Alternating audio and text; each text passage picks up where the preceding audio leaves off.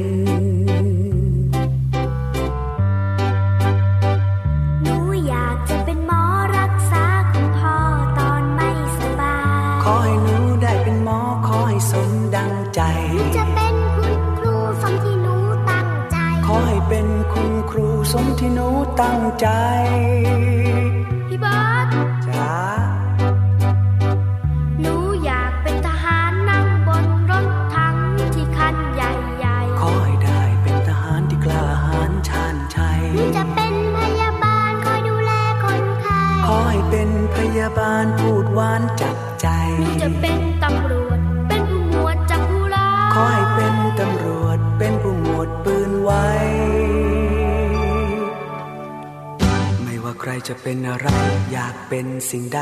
ขอให้สมดังใจ ได้เป็นดังฝัน แต่มีอีกอย่างที่สำคัญ เนื้อสิ่งใดนั้นคือเป็นคนดี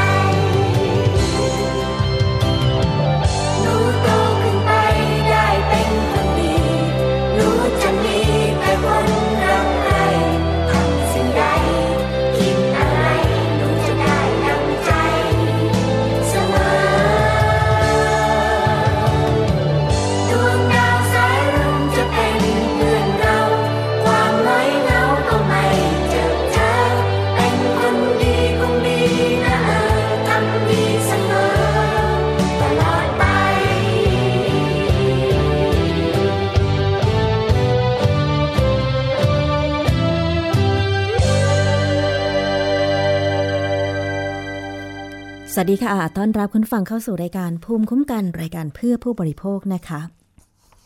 สำหรับวันนี้ค่ะวันจันทร์ที่ 6 มิถุนายน 2559 ค่ะ ดิฉันชนะทิพไพรพงศ์อยู่เป็นเพื่อนคุณผู้ฟัง พร้อมกับเพลงนี้หนูอยากเป็นอะไรนะคะ มาทักทาย เช้าวันจันทร์ แล้วก็วันอังคารพุธพฤหัสศุกร์เนี่ยถ้าเกิดว่าใครมีบุตรหลานตัวเล็กๆ เนี่ย ก็คงจะต้องมีหน้าที่ ในการไปส่งลูกส่งหลานไปโรงเรียนใช่ไหมคะ บ้านไหนที่มีรถยนต์ หรือเด็กนักเรียนเนี่ยนะคะ ขึ้นรถ โรงเรียนไปก็อาจจะไม่ต้องเป็นภาระมากเท่าไหร่ แต่ว่าถ้าผู้ปกครองท่านไหนไม่ได้มีรถยนต์ หรือมีแต่ว่าบางทีอยากจะไปส่งหนู ๆ ด้วยความรวดเร็ว ไม่ต้องทนรถติดนะคะ ก็อาจจะ ให้น้องๆ หนูๆ ซ้อนมอเตอร์ไซค์หรือจักรยานยนต์ไป อันนี้ถือว่าเป็นความสะดวกของผู้ปกครอง แล้วน้องๆ หนูๆ บางคนก็ชอบด้วยนะ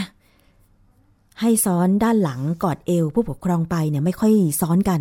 อยากจะมานั่งด้านหน้า แล้วก็ทำคล้ายๆ ว่าตัวเองนั้นเป็นคนขี่มอเตอร์ไซค์คนขับมอเตอร์ไซค์อย่างเงี้ยนะคะ แต่ว่าคุณผู้ฟัง ในปัจจุบันนี้เนี่ยรถรามันก็เยอะขึ้น ทั้งรถยนต์ รถโดยสาร แล้วก็รถมอเตอร์ไซค์อุบัติเหตุจึงเกิดขึ้นไม่เว้นแต่ละวันยิ่งมอเตอร์ไซค์นี่ เกิดขึ้นบ่อยมาก เมื่อช่วงดิฉันเดินทางมาทำงานวันนี้เองสดๆร้อนๆ บนถนน รัชดาพิเศษก่อนขึ้นสะพานข้ามแยกลาดพร้าว เห็นกับตาเลยทีเดียวนะคะ ว่า มีรถมอเตอร์ไซค์ชนกับรถแท็กซี่ ซึ่งต่างคนต่างจะเปลี่ยนเลนนะคะคุณผู้ฟัง รถแท็กซี่จากเลนขวาจะมาเลนซ้าย รถมอเตอร์ไซค์จากเลนซ้ายจะไปเลนขวา แต่ว่า รถก็กำลังติดอยู่นะคะ เพียงแต่ว่าแท็กซี่ก็หันหัวออกมาเลนซ้าย มอเตอร์ไซค์วิ่งเข้าไปเลนขวาปั้ง ชนกันเลยนะคะ ล้มไม่เป็นท่า โชคดีที่ รถคันอื่นหยุดหมดแล้ว อันนี้ก็เป็นอุบัติเหตุล่าสุดที่ดิฉันเห็นมากับตาเลยทีเดียวนะคะ ก็อยากจะบอกไว้ว่า การป้องกันศีรษะของคนขับขี่มอเตอร์ไซค์นั้นสำคัญมาก ๆ เพราะอย่างมอเตอร์ไซค์คันที่ดิฉัน เห็นว่าประสบอุบัติเหตุเมื่อช่วงเช้าเนี่ยโชคดีที่เขาสวมหมวกกันน็อก แต่เผอิญว่าเขาเป็นผู้ใหญ่อะนะคะสวมหมวกกันน็อก รถเขาล้มแล้วทับขาเขาเพราะดิฉันเห็นนะคะแต่โชคดีที่หัวเขาไม่ได้น็อกพื้น เพราะว่าเขาสวมหมวกกันน็อกอยู่ ก็เลยอยากจะนำประเด็นเรื่องของการสวมหมวกกันน็อก หมวกนิรภัย เพื่อป้องกันศีรษะ ลดอาการบาดเจ็บเมื่อเกิดอุบัติเหตุ ทางท้องถนนค่ะคุณผู้ฟัง โดยเฉพาะกับเด็กๆ ลูกๆหลานๆที่น่ารักของเราเนี่ยนะคะ ดิฉันเชื่อแน่ว่าพ่อแม่ผู้ปกครองปู่ย่าตายายก็รักลูกรักหลาน เพียงแต่ว่า จะมีความตระหนักมากน้อยขนาดไหนว่าเวลาให้เด็กซ้อนรถมอเตอร์ไซค์จะต้องให้เด็กสวมหมวกกันน็อกทุกครั้ง แต่ต้องเป็นหมวกกันน็อกที่มีขนาดพอดีกับศีรษะของเด็กวัยนั้นๆด้วย ไม่ใช่เด็กตัวเล็กๆห้าขวบหกขวบอนุบาล ให้สวมหมวกกันน็อกของผู้ใหญ่ ซึ่งตอนนี้เนี่ยหมวกกันน็อกเด็กมีผลิตกันแล้ว แล้วก็มีหลายขนาด ราคาตอนนี้ก็ไม่ได้แพงมากมาย เพราะฉะนั้นค่ะ ดิฉันจึงจากจะนำรายงาน รณรงค์สวมหมวกกันน็อกในเด็ก เพื่อป้องกันการบาดเจ็บที่ศีรษะเวลาเกิดอุบัติเหตุทางถนน มาย้ำเตือนผู้ปกครอง คุณผู้ฟังและผู้บริโภคอีกครั้งหนึ่งว่า ควรเป็นอย่างยิ่งที่เราจะต้องหันมาใส่ใจให้เด็กๆ ที่ซ้อนมอเตอร์ไซค์สวมหมวกกันน็อกด้วยไปฟังจากรายงานนี้ค่ะ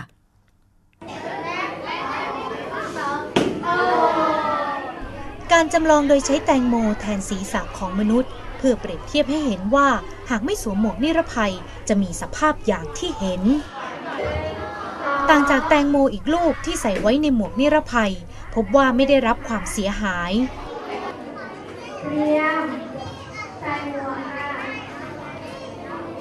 วิธีการสวมหมวกนิรภัยที่ถูกต้อง และย้ำเตือนว่าหมวกนิรภัยต้องเป็นส่วนหนึ่งของเครื่องแบบนักเรียน ที่ขี่จักรยานและรถจักรยานยนต์มาโรงเรียน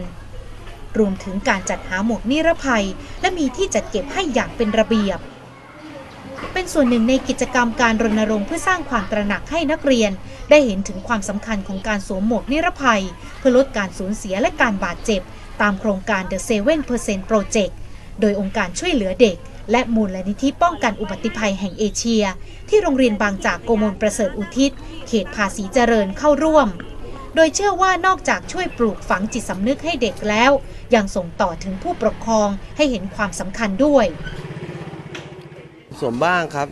ถ้าใกล้ๆนี่ก็ไม่ค่อยได้สวม ถ้าออกไปข้างนอกก็สวมครับผม แต่ว่าหลังจากที่มีการรณรงค์ก็ให้ความสำคัญสวมให้ตลอด ใช่ครับผม สวมตลอดครับ บ้านผมอยู่ไกลครับ แล้วผมต้องผ่านถนนใหญ่ แถมถนนใหญ่มีรถเยอะอีก แล้วผมเคยรถล้มที่โลตัสแล้วคราวนี้ผมเจ็บ ผมเลยต้องสวมหมวกกันน็อกเพื่อไม่ให้เจ็บครับ แม้ว่าการรณรงค์ในหนึ่งปีที่ผ่านมาจะส่งผลให้นักเรียนสวมหมวกนิรภัยทุกคน แต่ผู้อำนวยการโรงเรียนยอมรับว่าในช่วงปิดเทอม นักเรียนขาดการกระตุ้นเตือนทำให้ตอนนี้ทั้งนักเรียนและผู้ปกครองบางคนละเลย จึงต้องมีการรณรงค์อย่างต่อเนื่อง การรณรงค์ใด ๆ ก็ตาม ต้องรณรงค์อย่างต่อเนื่อง อย่าหยุด ไม่ใช่บอกว่าอุ๊ย ตอนนี้เราสำเร็จแล้วนะ เราได้รับการยอมรับเป็นที่รู้จักแล้วนะเรื่องการรณรงค์เซเว่นเปอร์เซ็นต์สวมหมวกกันน็อกนิรภัย แล้วเราหยุด ถ้าหยุดทุกอย่างมันก็จะหยุดตาม เด็กคือเด็ก ค่ะเด็กคือเด็กเราต้องฝังฝังให้มันอยู่ในจิตสำนึกที่แท้จริง พูดซ้ำย้ำทวนทำกิจกรรมซ้ำๆให้เขามองเห็นจนกว่าเขาจะฝังแน่นเป็นความความทรงจำที่ฝังแน่นจริง ๆ แล้วมันจะอยู่กับเขาประธานกรรมการมูลและนิธิป้องกันอุบัติภัยแห่งเอเชียกล่าวว่า ปัจจุบันพบเด็กไทยซ้อนรถจักรยานยนต์ประมาณ1ล้าน3แสนคน ในจำนวนนี้มีเพียงร้อยละเจ็ดเท่านั้นที่สวมหมวกนิรภัย และยังพบว่าเด็กเสียชีวิตจากอุบัติเหตุรถจักรยานยนต์เฉลี่ยวันละ 7 คน บาดเจ็บอีกกว่า 200 คน ซึ่งพบว่าส่วนใหญ่ไม่ได้สวมหมวกนิรภัย การขยายโรงเรียนต้นแบบและผลักดันคู่มือเด็กไทยซ้อนท้ายใส่หมวก จะเป็นแนวทางการจัดกิจกรรมในโรงเรียน เพื่อรณรงค์การสวมหมวกนิรภัย ซึ่งเป็นหัวใจสำคัญของการแก้ปัญหา เป็นคู่มือซึ่งซึ่งสามารถที่จะเติมเต็มนะคะอ่อเอ่อ นโยบายของกระทรวงศึกษาธิการที่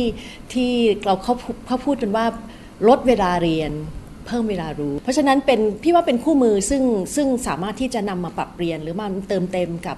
สิ่งที่เอ่อกำลังดำเนินอยู่ในในในโรงเรียนในขณะนี้ค่ะ ขณะที่กระทรวงศึกษาธิการเตรียมนำคู่มือเด็กไทยซ้อนท้ายใส่หมวก ไปเป็นแนวทางในการปรับปรุงการเรียนการสอนในสถานศึกษาต่อไป ทัศนีประกอบบุญ ไทย PBS รายงาน ค่ะก็อยากจะรณรงค์ให้นะคะสำหรับโรงเรียนต่างๆ ให้เอาแบบอย่างของโรงเรียนบางจากตรงนี้นะคะ เพราะว่าเป็นโรงเรียนที่รณรงค์ให้เด็กนักเรียนเนี่ยมองเห็นความสำคัญของการใส่หมวกกันน็อกเวลาซ้อนท้าย รถมอเตอร์ไซค์ของผู้ปกครองนะคะ ก็อย่างที่บอกไปแล้วค่ะว่า มันจำเป็นจริง ๆ ตอนนี้การเดินทางของคนในกรุงเทพแม้แต่ต่างจังหวัดเอง ก็ใช้รถมอเตอร์ไซค์กันเยอะขึ้นนะคะ ไม่ว่าจะไกลหรือใกล้หรือว่าจะไปแค่ปากซอยถ้าไม่ละเลย เมื่อเกิดอุบัติเหตุ เพราะเราก็ไม่รู้ว่าจะเกิดขึ้นเมื่อใด อาจจะไปเฉียวเล็กๆ น้อยๆ หรือชนรุนแรงก็เป็นได้ อย่างน้อยๆ ป้องกันศีรษะของเราไม่ให้กระแทกลงไปกับ ขอบทางหรือพื้นถนนจะเป็นการดีนะคะ คุณผู้ฟัง และเสียงจากรายงานค่ะ ก็มีทั้งเสียงของผู้ผู้ปกครอง นักเรียนโรงเรียนบางจากโกมลประเสริฐนะคะ โกมลประเสริฐอุทิอุทิศค่ะ คุณนครผิวอ่อน มีเสียงของเด็กชาย พัทราวุฒิจอมเกาะนะคะ แล้วก็มีเสียงของผู้อำนวยการโรงเรียนบางจาก โกมลประเสริฐอุทิศผอ.หทัยรัตน์ เปี่ยมวิทย์นะคะ แล้วก็เสียงของประธานกรรมการมูลนิธิป้องกัน อุบัติภัยแห่งเอเชีย คุณรัตนวดี เหมนิธิวินเทอร์นะคะ อันนี้ก็อยากจะฝากบอกต่อ ๆ กันไปด้วยสำหรับท่านที่นอกจากจะรับฟังทางเว็บไซต์ www.thaipbsonline.net แล้วก็ฟังทางวิทยุชุมชนที่เชื่อมโยงสัญญาณนะคะ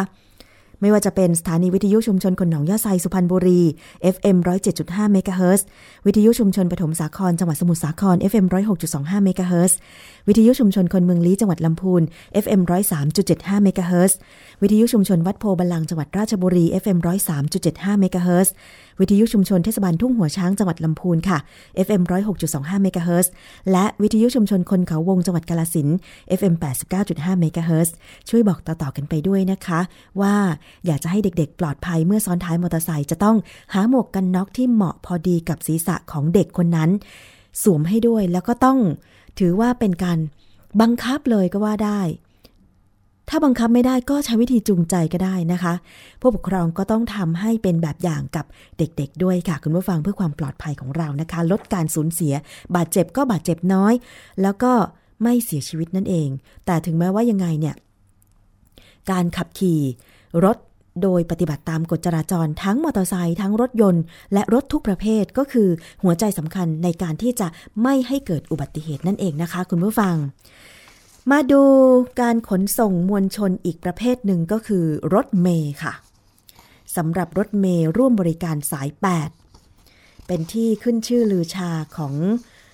ออผู้โดยสารที่ต้องใช้บริการเป็นประจำว่าขับรถเร็วนะคะ แล้วก็ไม่ค่อยปลอดภัย มีเรื่องร้องเรียนเข้าไปที่สายด่วนของขอสอมอกแล้วก็ขนส่งทางบกค่อนข้างมาก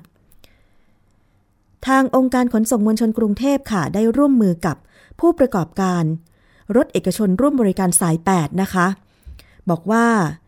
จะติดตั้งระบบ GPS บนรถเอกชน สาย 8 เพื่อป้องกันปัญหาการให้บริการ หลังจากก่อนหน้านี้มีข้อร้องเรียนมาโดยตลอดค่ะคุณผู้ฟัง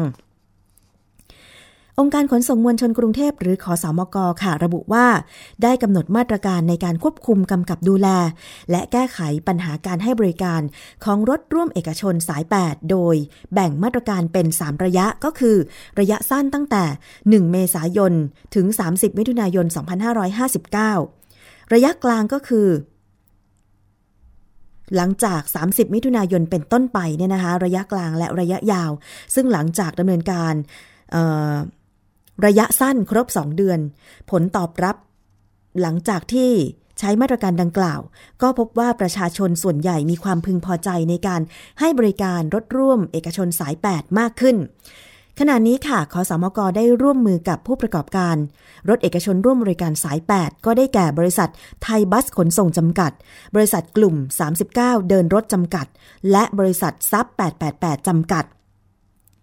ในการติดตั้งระบบ GPS บนรถโดยสารสาย 8จำนวน 72 คันนะคะ โดยจะทยอยติดตั้งให้แล้วเสร็จภายในเดือนสิงหาคม 2559 ซึ่งผู้ประกอบการจะได้รับประโยชน์จากการนำระบบ GPS มาให้บริการ นะคะมาใช้บนรถโดยสาร เพื่อที่จะตรวจสอบพฤติกรรมคนขับ และติดตามรถโดยสารให้ขับไปในเส้นทางที่ถูกต้อง ลดการเกิดอุบัติเหตุค่ะ อีกทั้งประชาชนก็จะได้รับข้อมูลข่าวสาร ผ่านทางโทรศัพท์มือถือด้วย เพื่อดูตำแหน่งของรถโดยสารประจำทาง ช่วยให้ผู้ใช้บริการ สามารถวางแผนการเดินทางได้อย่างถูกต้องค่ะ ทั้งนี้นะคะ เพื่อให้ประชาชน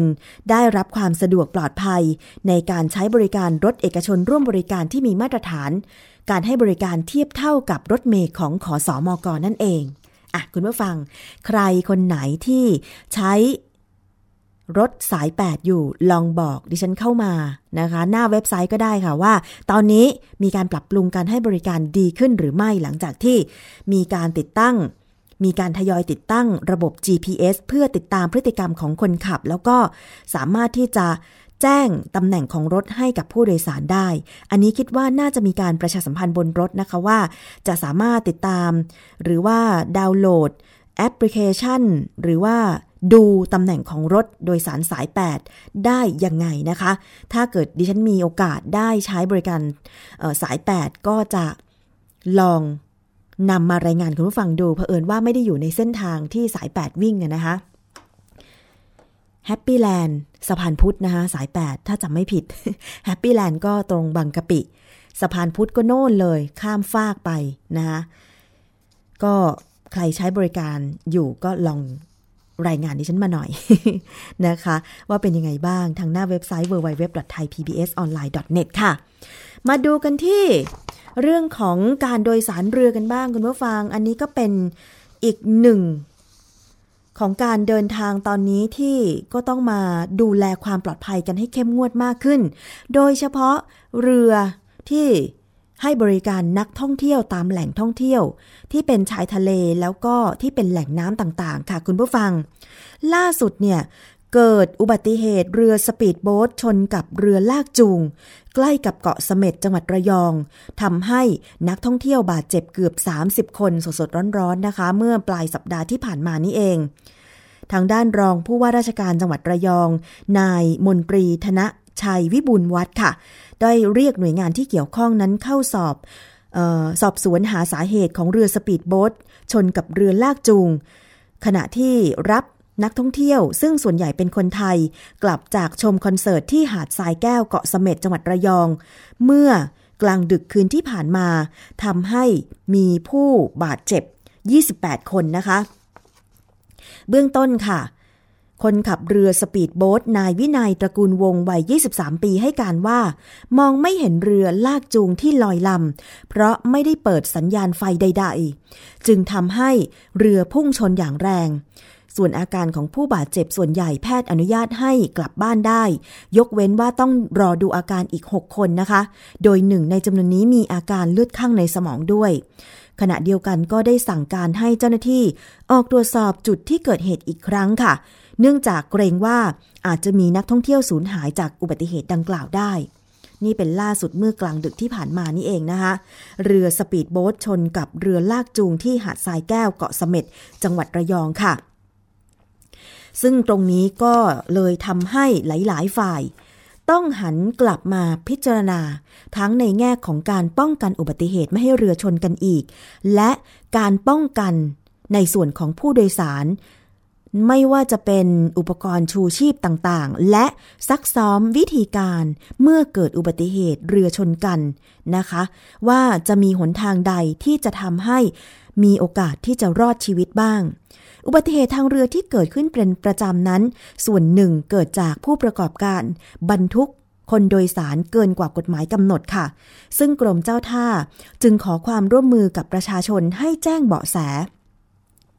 หากว่าผู้ประกอบการเรือนั้นทำผิดกฎหมาย เสี่ยงต่อการเกิดอุบัติเหตุทางน้ำค่ะคุณผู้ฟัง ก็เป็นส่วนหนึ่งของสาเหตุด้วยเหมือนกันนะคะ อย่างรถเนี่ย รถโดยสาร หรือแม้แต่รถตู้เนี่ยเขาก็ยังกำหนดจำนวนคนโดยสารว่าไม่เกินกี่คนกี่คน ใช่ไหมคะ เพราะมันจะส่งผลถึงการบรรทุกน้ำหนัก และก็ส่งผลถึงการวิ่ง และเรือก็เช่นเดียวกันค่ะคุณผู้ฟัง เขาจะมีการกำหนดนะคะว่าเรือลำขนาดเท่าไหร่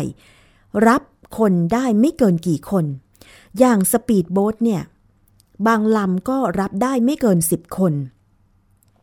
ดิฉันเข้าใจอย่างนั้นคำว่าสปีดโบ๊ทเนี่ยนะคะ ที่ดิฉันเคยใช้บริการ อย่างเช่นที่ให้บริการจากจังหวัดพังงา ไปแถวเกาะสิมิลัน ถ้าคำว่าสปีดโบ๊ทเนี่ย ต้องบรรทุกคนได้ไม่มาก เพราะว่าต้องใช้ความเร็วสูง ต่างจากเรือที่มีขนาดใหญ่ รับคนได้ 100ถึง120 คน แบบนี้เป็นต้นนะคะ เพราะฉะนั้นบรรทุกเกินเนี่ยจึงเป็นส่วนทำให้เมื่อเกิดเสียการทรงตัวในขณะที่แล่นไปกลางทะเลหรือกลางน้ำเนี่ยก็อาจจะทำให้ อุบัติเหตุที่ชนนั้นเนี่ยรุนแรงหรือเรือล่มได้ง่ายนั่นเองนะคะ วิธีปฏิบัติเมื่อเกิดเหตุตกน้ำหรือเรือล่มค่ะ หากเกิดอุบัติเหตุก็ให้ผู้โดยสารนั้น รีบตะโกนให้นายท้ายเรือทราบทันที บอกให้ชัดเจนว่าคนตกน้ำบริเวณจุดใดของตัวเรือ แล้วก็โยนเครื่องช่วยชีวิตหรือชูชีพ ลงไปช่วย จากนั้นก็ต้องแจ้ง แจ้งประสานกับศูนย์ประสานงาน ถ้าเกิดว่าใครยังอยู่บนเรือนะคะ สายด่วนของกรมเจ้าท่าก็คือ 1199 ซึ่งตรงนี้ค่ะ มีเสียงของคุณสอนศักดิ์แสนสมบัติอธิบดีกรมเจ้าท่า ได้กรุณาอธิบายไว้ด้วยค่ะ ความปลอดภัยในเรื่องของการบรรบรทุกเกินเนี่ยกรมเจ้าท่าเนี่ยให้ความสำคัญมากนะฮะเพราะว่าอุบัติเหตุในบางครั้ง ก็เกิดจากการบรรทุกน้ำหนักเกิน อุบัติเหตุบางครั้งเกิดจากสภาพภูมิอากาศ ราะมีคลื่นลมทะเลต่างๆนี้เนี่ย เพราะฉะนั้นเนี่ยทั้งผู้ประกอบการและก็ประชาชนผู้เดินทางนี้เนี่ยน่าจะให้ความร่วมมือหรือใส่ใจคำเตือนหรือข้อแนะนำจากเจ้าหน้าที่ ซึ่งกรมเจ้าท่าเนี่ยมีเจ้าหน้าที่ประจำท่าเรือทุกแห่งที่คอยอำนวยความสะดวก แล้วก็ให้คำแนะนำหรือกำกำกับในเรื่องของความปลอดภัยนี่นะฮะ อีกเรื่องหนึ่งก็คือต้องขอความร่วมมือภาคประชาชนที่ต้องแจ้งเบาะแสหรือข่าวสาร อย่างเช่นเรือโดยสารบางอย่างลักษณะเช่นเรือสปีดโบ๊ทหาท่านโดยสารไปแล้วเนี่ยเห็นว่าเขาขับด้วยความรวดเร็ว หรือว่าขับลักษณะหวาดเสียวเนี่ยต้องแจ้งให้เจ้าหน้าที่ของกรมเจ้าท่าเมื่อท่านถึงฝั่งหรืออะไรก็ตามนี่เนี่ยเพื่อจะได้เรียกผู้ควบคุมเรือนี้มาตักเตือนหรือว่า ลงโทษ ฐานไม่ปฏิบัติตามคำแนะนำของกรมเจ้าท่านะฮะเพื่อเป็นการป้องปรามการเกิดอุบัติเหตุทั้งหลายทั้งปวงนี่นะนั้นหรือว่าเรือบรรทุกเกินเนี่ยท่านจะต้องปฏิเสธไม่ขึ้นเรือลำนั้น แล้วก็แจ้งเจ้าหน้าที่ทันทีนะครับค่ะสายด่วนของกรมเจ้าท่า1199 นะคะ แต่ดิฉันคิดว่าสำหรับนักท่องเที่ยวเมื่อ สมัครที่จะใช้บริการของบริษัทนำเที่ยวหรือเรือนำเที่ยวไหนแล้วเนี่ย ก็คงจะต้องสอบถามกับเจ้าของเรือนำเที่ยวให้ดีนะคะว่า คนขับอะไรเป็นอย่างไร แล้วก็จะมีผู้โดยสารกี่คน จะเป็นเฉพาะคณะของเราไหมนะคะ น้ำหนักบรรทุกเท่าไหร่ แล้วก็ต้องประสานงานกันให้ดีค่ะว่า การขับเรือนั้นเนี่ยคนขับมีความชำนาญมากน้อยขนาดไหน การดูแลของเจ้าของบริษัทเรือเนี่ยเป็นส่วนสำคัญมาก เพราะว่าหมายถึงคุณภาพการให้บริการด้วย ซึ่งถ้าบริษัทเรือไหนให้บริการดี คนขับเรือขับปลอดภัย ไม่เร็วจนเกินไป ไม่ขับฉวัดเฉวียน ไม่เร่งทำความเร็วเพื่อ สามารถที่จะทำรอบวิ่งเรือได้เยอะๆ อะไรอย่างเงี้ยนะคะ อันนี้ก็จะสามารถให้บริการได้นานค่ะ แต่ว่าถ้าผู้โดยสารไม่ว่าจะใช้บริการเรือ ประจำทางอย่างเช่นเรือด่วนเจ้าพระยา เรือคลองแสนแสบ หรือเรือนำเที่ยวอะไรต่างๆ ถ้ามีปัญหานะคะจดเบอร์สายด่วนของกรมเจ้าท่าไว้ค่ะ 1199 หลังจากลงเรือมาแล้ว ขึ้นเรือมาแล้วไม่ใช่ลงเรือ หลังจากขึ้นเรือมาแล้วค่อยโทรประสานก็ได้ แต่ณขณะที่กำลังโดยสารเรือแล้วก็เห็นว่าคนขับเรือ ขับแบบไม่ปลอดภัยหวาดเสียวว่าจะทำให้เรือล่มเหลือเกิน อันนี้น่าจะค่อยๆ พูดคุยกับคนขับ นะแล้วก็พยายามชวนคนที่โดยสารไปด้วยกัน พูดจากับคนขับดีๆ แล้วก็พยายามให้เขาขับดียิ่งขึ้น แล้วก็ขับด้วยความรวดเร็วนะคะ ด้วยความเป็นมิตร เพราะบางทีเนี่ยการที่จะไปต่อว่าต่อขาน เมื่ออยู่บนเรือกลางทะเลกลางน้ำเนี่ยถ้าเกิดว่าคนขับเรือคุมสติไม่อยู่อาจจะบันดาลโทสะหรือโกรธอะไรอย่างเงี้ย มันอาจจะ เหตุการณ์อาจจะบานปลายไปได้ เพราะฉะนั้นเนี่ยการคุมสติได้จะเป็นการดีมากๆเลยค่ะคุณผู้ฟังนะคะ ส่วนสำหรับใครก็ตามค่ะ ที่เกิดอุบัติเหตุ ตกเรือตกน้ำก็ต้องคุมสติว่ายน้ำเป็นก็ว่ายน้ำออกจากตัวเรือ จนพ้นระยะอันตรายจากใบเรือค่ะ แล้วก็ให้หยุดว่ายพยุงตัวลอยน้ำในขณะที่ถ้าเกิดว่าคุณสวมชูชีพนะคะ คือพยายามพยุงตัวเอง ให้ลอยออกห่างจากใบจากเรือ ไม่เช่นนั้นเนี่ยอาจจะโดนดูดเข้าไปใต้เรือ แล้วก็โดนใบจักเรืออออันตรายได้เหมือนกันนะคะ แล้วก็อย่าพยายามว่ายเข้าฝั่งค่ะ เพราะว่าคุณอาจจะหมดแรงก่อน สิ่งสำคัญอย่าพยายามว่ายกลับ เพื่อคว้า หรือจับกาบเรือ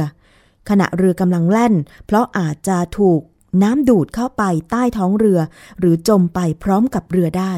ถ้าเกิดว่าสวมชูชีพอยู่ว่ายออกจากห่างจากตัวเรือให้พ้นระยะใบพัดเรือแล้วเนี่ยนะคะ ก็พยายามประคองตัวเอง ให้ลอยตัว อยู่กลางน้ำให้ได้ หลังจากนั้นเนี่ยคนเรือหรือคนอื่นๆ ที่ยังอยู่บนเรือถ้าเรือไม่จมเนี่ยก็จะพยายามประสานกับบนฝั่งเพื่อให้เรือไปช่วยชีวิต จากฝั่งได้เนี่ยนะคะ อันนี้ก็เป็นวิธีการที่เอาตัวรอด ถ้าเกิดว่าตกน้ำหรือเรือล่มค่ะคุณผู้ฟังนะคะ คุมสติให้อยู่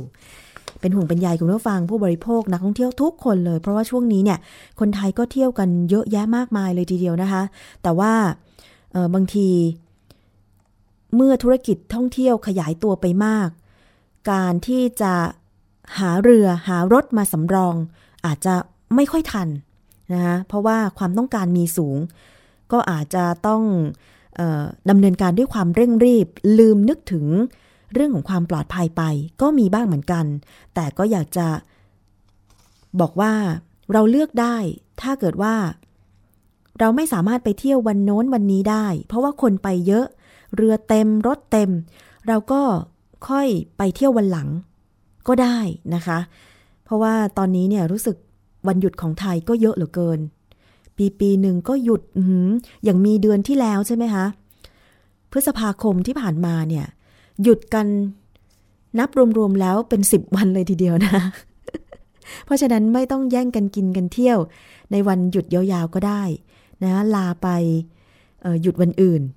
ก็ได้เหมือนกันนะคะ คุณผู้ฟัง เอาละค่ะช่วงนี้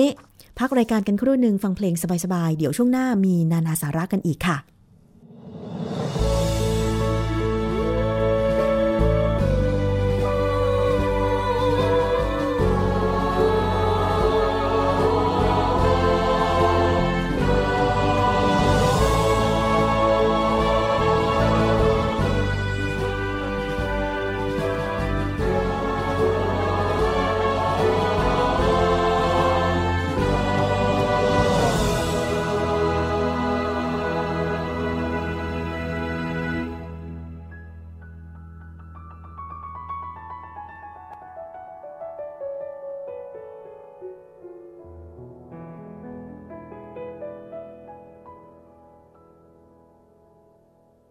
รักที่ยิ่งใหญ่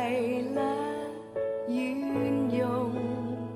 คือรักจากองค์เนื้อหัวของไทย รักไรฟ้าทั่วเขตคานทุกยามท่านทรงห่วงใยในจิตใจ เรารับรู้ได้ทุกคน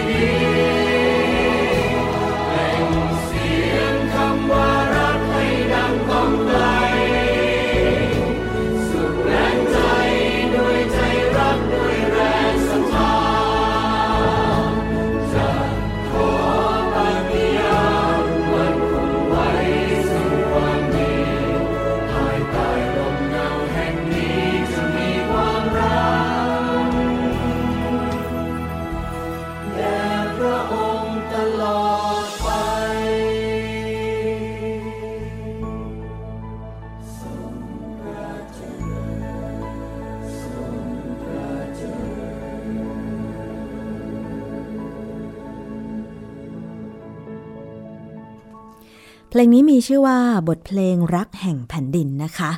เอาละค่ะ ช่วงที่ 2 ของรายการภูมิคุ้มกันรายการเพื่อผู้บริโภคดิฉันชนะทิพไพรพงศ์นะคะ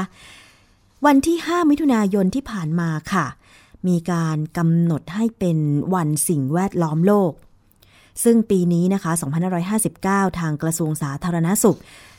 เน้นการลดผลกระทบต่อสุขภาพของผู้ที่ประกอบอาชีพรับซื้อและคัดแยกขยะกว่า 20,000 คนค่ะ โดยเฉพาะขยะอิเล็กทรอนิกส์ที่ส่งผลให้เกิดสารพิษตกค้างในร่างกายค่ะ โครงการพัฒนาความร่วมมือเครือข่ายเฝ้าระวังป้องกัน ควบคุมโรคและภัยสุขภาพ จากการคัดแยกและรีไซเคิลขยะ เป็นโครงการที่กรมควบคุมโรค กระทรวงสาธารณสุข จะดำเนินการนำร่อง 8 จังหวัดนะคะ ก็คือ สมุทรปราการ นครศรีธรรมราช กาญจนบุรี พระนครศรีอยุธยา ขอนแก่นบุรีรัมย์กาลสินและอุบลราชธานีค่ะ นายแพทย์อำนวยกาจินะอธิบดีกรมควบคุมโรคบอกว่า วันที่ 5 มิถุนายนของปีนี้เป็นวันสิ่งแวดล้อมโลก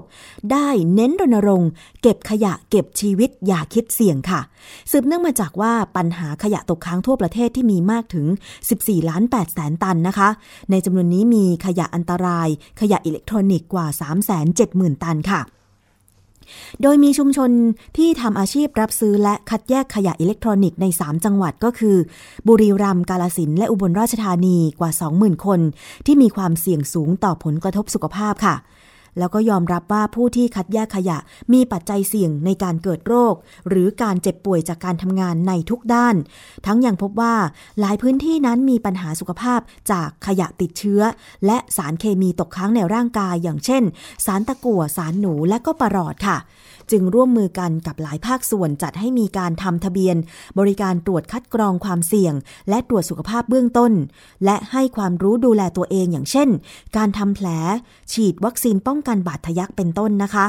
ซึ่งถ้าหากประชาชนสงสัยว่า ได้รับมลพิษจากขยะ เช่น ควันจากการเผาไหม้จนมีอาการปวดศีรษะ มึนงง แสบตา คันตา หรือผื่นตามร่างกาย คัดจมูก มีน้ำมูก โดยที่ไม่มีไข้ ก็ควรจะรีบไปพบแพทย์ทันทีนะคะอันนี้ก็ขอแสดงความห่วงใยไปยังพนักงานเก็บขยะ ไม่ว่าจะเป็นของกรุงเทพมหานคร หรือเทศบาลหรือเอ่ออบจหรือตำบลต่างๆ ด้วยก็แล้วกันยังไงดูแลรักษาสุขภาพของท่านให้ดีด้วยนะคะ มีอุปกรณ์ป้องกันก่อนที่จะไปทำหน้าที่เก็บขยะค่ะ แล้วก็ผู้ทิ้ง ขยะเองก็ควรที่จะต้องคัดแยกขยะให้ดีด้วยนะคะ อย่างเช่น ขยะเศษแก้วขยะหลอดไฟ มันอันตรายมากถ้าเอาไปทิ้งกับอาหารสด หรือแม้แต่ของแห้งต่างๆ เพราะพนักงานเก็บขยะเนี่ยก็จะทำการโกยขยะซึ่งบางที พยายามที่จะระวังแล้ว แต่ก็ยังไม่วายที่จะไปโดนแก้วบาดหรือหลอดไฟบาด ก็ทำให้เขาเหล่านั้นเนี่ยบาดเจ็บด้วยนะคะ เพราะฉะนั้นก็ต้องมีถุงมือที่แข็งแรง มากพอสมควรในการที่จะป้องกันค่ะคุณผู้ฟัง เอาละช่วงนี้ไปสู่ช่วงนานาสาระกันดีกว่า ไปฟังซิว่า คุณยศพรพยุงสุวรรณจะนำเสนอเรื่องอะไรค่ะ นานาสาระ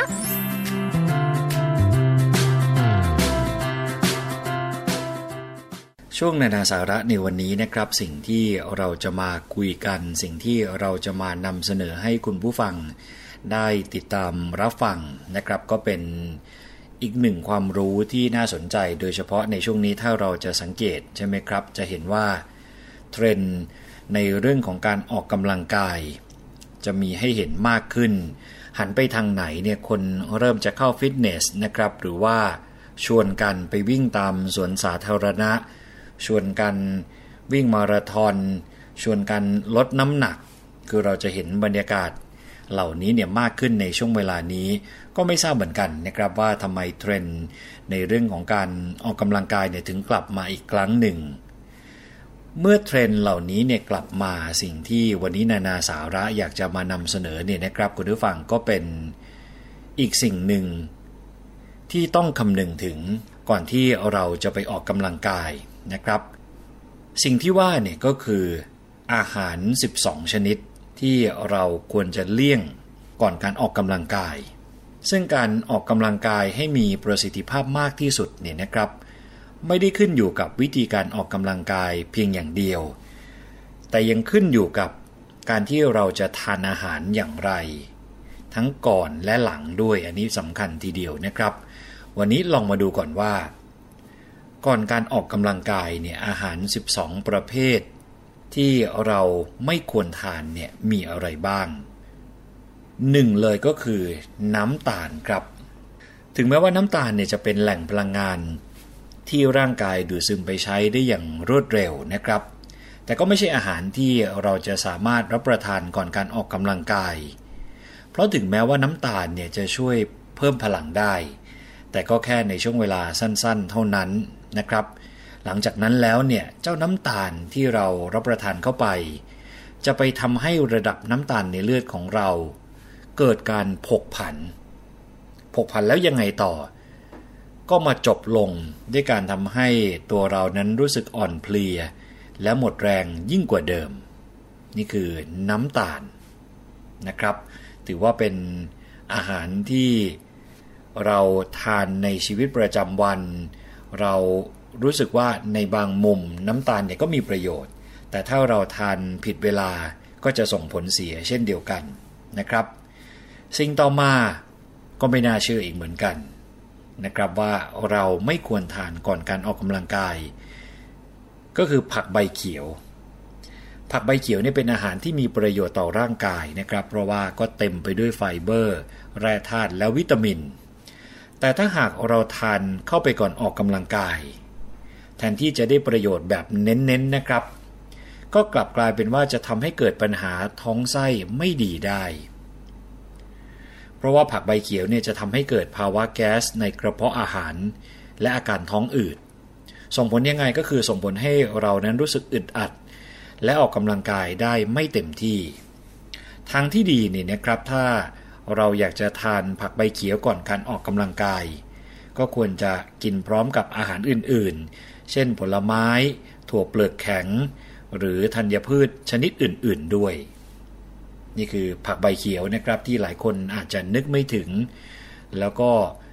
อาจจะยังงงๆอยู่ว่าทำไมเราถึงไม่ควรทานก่อนการออกกำลังกาย ก็อย่างที่นานาสาระได้บอกไปนะครับ มีเหตุผลให้เรียบร้อย ต่อมาก็คือเมล็ดเจียครับ คือไฟเบอร์ในเมล็ดเจียเนี่ยช่วยให้เราไม่เกิดภาวะขาดน้ำได้ เพราะว่าในเมล็ดเจียเนี่ยสามารถดูดซึมน้ำได้มากกว่า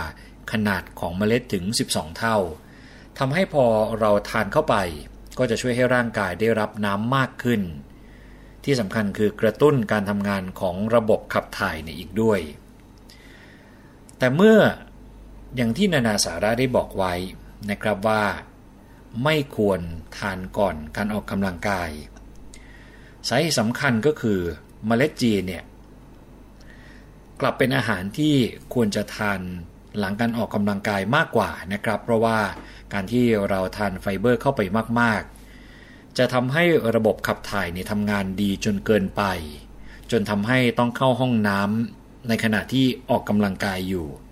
คือถ้าไม่อยากเจอปัญหาที่ว่านี้เนี่ยก็ควรจะทานเมล็ดเจียก่อนออกกำลังกายอย่างน้อย 2 ชั่วโมงขึ้นไป หรือทานหลังออกกำลังกายเสร็จเนี่ยจะดีมากกว่านะครับ อาหารชนิดที่ 4 ก็คืออาหารพวกที่มีรสเผ็ด เพราะว่าเป็นสาเหตุที่ทำให้น้ำย่อยในกระเพาะอาหารหลั่งออกมามากขึ้น ก็เลยส่งผลให้เกิดภาวะกรดไหลย้อนได้ ซึ่งถ้าเราทานอาหารเผ็ดๆ แล้วไปออกกำลังกาย อาการที่จะตามมาอย่างหลีกเลี่ยงไม่ได้เลยนะครับ ก็คือว่าจะทำให้ตัวเรารู้สึกแสบร้อนที่บริเวณกลางอก เนื่องจากกรดเนี่ยได้ พอเป็นอย่างนี้แล้วก็เลยกลายเป็นว่า การออกกำลังกายของเราก็ไม่สามารถทำได้อย่างเต็มที่นะครับ ชนิดต่อมาชนิดที่ 5 ก็คืออาหารทอดทำไมล่ะ หลายคนอาจจะสงสัยนะครับ เออเราควรจะทานอาหารทอด ก่อนการออกกำลังกายดีไหมเพราะว่าทานไปแล้วเราจะได้ไปเบิร์นออกให้เรียบร้อย ลองมาดูเหตุผลกันนะครับ เหตุผลสำคัญก็คือว่าอาหารทอดเนี่ยเป็นอาหารที่ย่อยยาก ก็ไม่ควรทานก่อนออกกำลังกายโดยเด็ดขาดนะครับ เพราะว่าจะทำให้ร่างกายต้องใช้พลังงานอย่างหนัก เพื่อย่อยอาหาร พอใช้พลังงานอย่างหนักเพื่อย่อยอาหารเนี่ยก็เลยทำให้ ตัวเราไม่มีแรงออกกำลังกายอย่างเต็มที่ แล้วก็จะทำให้เกิดอาการปวดท้อง หรือตะคริวที่ท้องเนี่ยได้ อาหารทอดก็ต้องระมัดระวัง เช่นเดียวกันนะครับ เพราะไม่อย่างนั้นแล้วเนี่ยก็จะเกิดอาการอย่างที่ได้บอกมา ซึ่งก็ไม่ใช่ว่าจะเป็นผลดีกับร่างกายของเรา สิ่งต่อมาก็คือเวโปรตีนนะครับหลายคนมักจะคิดว่าการทานเวโปรตีนก่อนการออกกำลังกายเนี่ยจะช่วยให้มีพลังงานในการออกกำลังกายมากขึ้น แต่ต้องไม่ลืมนะครับว่าเวโปรตีนบางชนิดเนี่ยมีส่วนผสมของน้ำตาลอยู่ครับ ซึ่งก็เท่ากับว่าถ้าเราดื่มเข้าไปเนี่ยก็จะทำให้ได้ระดับน้ำตาลเข้าไปด้วย แม้จะได้พลังงานจากโปรตีนเต็มที่ แต่น้ำตาลก็จะทำให้เกิดการผกผันของระดับน้ำตาลในเลือด จนทำให้คุณผู้ฟังนั้นรู้สึกอ่อนเพลียเนี่ยลงไปได้นะครับ ทางที่ดีเราก็ควรจะเลือกทานให้เหมาะกับช่วงเวลาที่เขามีการกำหนดไว้ และถ้าเลี่ยงได้ก็คือควรงดการทานก่อนการออกกำลังกายด้วยเหตุผลที่ว่ามานะครับ ประเภทที่ 7 คือน้ำอัดลมนะครับ เครื่องดื่มน้ำอัดลมเนี่ยถือว่าเป็นเครื่องดื่มที่มีน้ำตาลสูง ที่เราทราบกันเป็นอย่างดีนะครับว่ามีโทษมากกว่าประโยชน์ แล้วก็เป็นอีกเครื่องดื่มชนิดหนึ่งที่ไม่ควรดื่มก่อนการออกกำลังกาย เพราะว่านอกจากจะทำให้เกิดภาวะน้ำตาลในเลือดผกผันแล้วเนี่ยที่สำคัญก็คือยังทำให้ท้องเนี่ยอืดอีกด้วย ซึ่งถ้าอยากจะสดชื่นเวลาออกกำลังกาย คุณผู้ฟังทราบไหมครับว่า เราดื่มน้ำเปล่าเนี่ยคือตัวเลือกที่ดีที่สุดนะครับ น้ำเปล่าทั้งอาจจะก่อนก็คือจิบสักนิดหนึ่งหลังก็เติมเข้าไป หลังจากที่เราเสียเหงื่อไปเยอะจากการออกกำลังกายนะครับ ต่อมาก็คืออะโวคาโดครับ ก็ถือว่าเป็นหนึ่งอาหารเพื่อ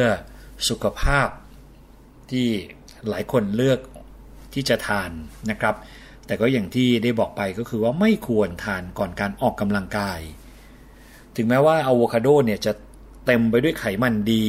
โปรตีนและไฟเบอร์เนี่ยก็ตามนะครับเพราะว่าการทานอาหารที่มีไขมันสูงก็จะส่งผลให้พลังงานในร่างกายลดลง เนื่องจากว่าร่างกายต้องนำพลังงานที่มีอยู่เนี่ยไปเผาผลาญไขมันที่ว่านี้ เพราะฉะนั้นแล้วนะครับถ้าคิดจะออกกำลังกาย เราควรจะเก็บอะโวคาโดเนี่ยไว้ทานหลังออกกำลังกายจะดีมากกว่านะครับ ต่อมาก็คือถั่วครับคุณผู้ฟังควรจะหลีกเลี่ยงการทานถั่วก่อนการออกกำลังกาย ก็เพราะว่าถั่วนี่แหละครับ เป็นตัวการสำคัญที่จะทำให้เกิดแก๊สในกระเพาะอาหาร แล้วก็ยังย่อยยากด้วย เพราะฉะนั้นถ้าไม่อยากรู้สึกไม่สบายท้องจนออกกำลังกายไม่ไหวเนี่ยก็ควรจะหาเมนูอื่นๆ มาทาน และที่สำคัญคือเลี่ยงถั่วจะดีที่สุดนะครับ ชนิดที่ 10 เลยก็คือเครื่องดื่มในการเพิ่มพลังงาน เช่นอะไรก็เช่น เครื่องดื่มเกลือแร่ต่างๆ ที่จะนิยมดื่มเวลาออกกำลังกาย ก็ไม่น่าจะใช่ตัวเลือกที่ดีของเครื่องดื่มที่ควรดื่มก่อนออกกำลังกายเลยนะครับ เพราะว่า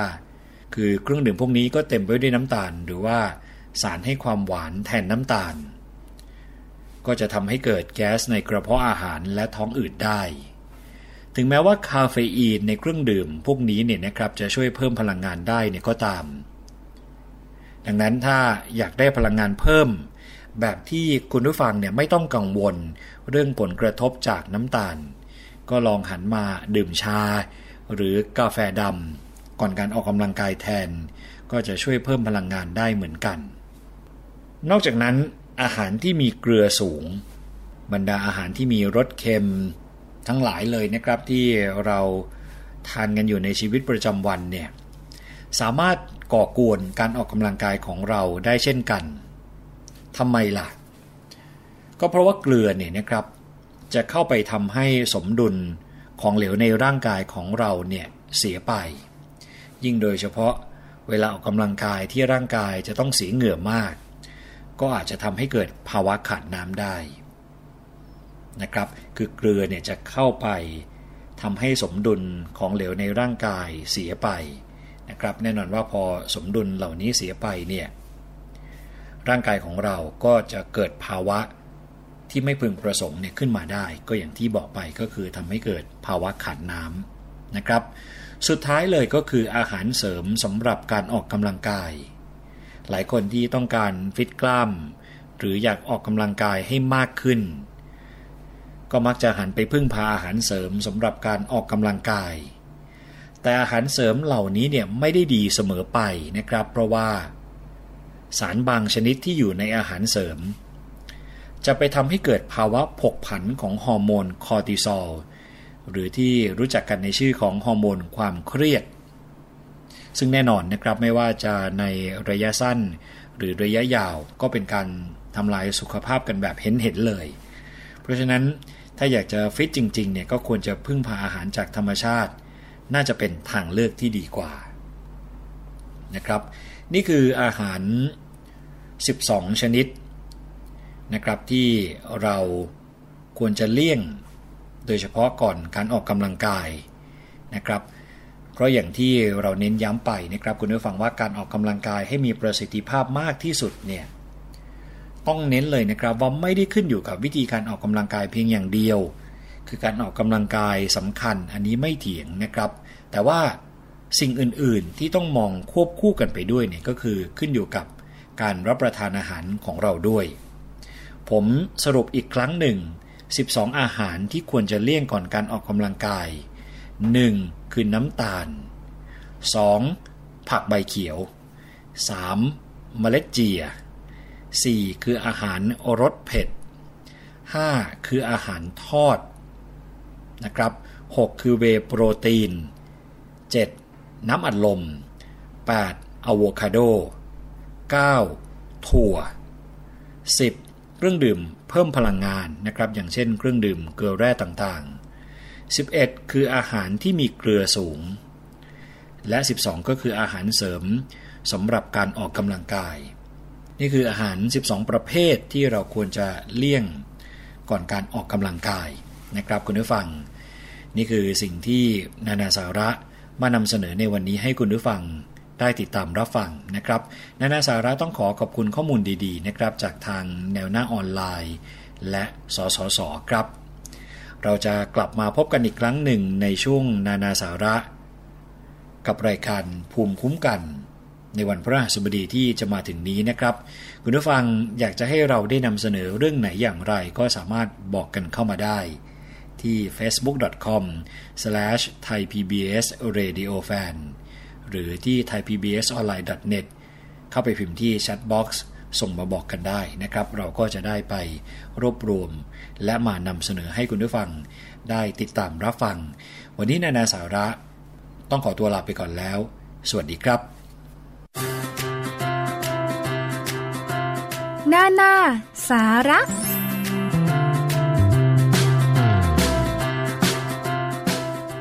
วันนี้ขอบคุณมากเลยสำหรับการติดตามรับฟังนะคะ ไม่ว่าจะเป็นทางหน้าเว็บไซต์ www.thaipbsonline.net หรือว่าจะฟังผ่านวิทยุชุมชนที่เชื่อมโยงสัญญาณนะคะ ดิฉันชนะทิพไพรพงศ์ลาไปก่อนค่ะ สวัสดีค่ะ เกราะป้องกัน เพื่อการเป็นผู้บริโภคที่ฉลาดซื้อ และฉลาดใช้ ในรายการ ภูมิคุ้มกัน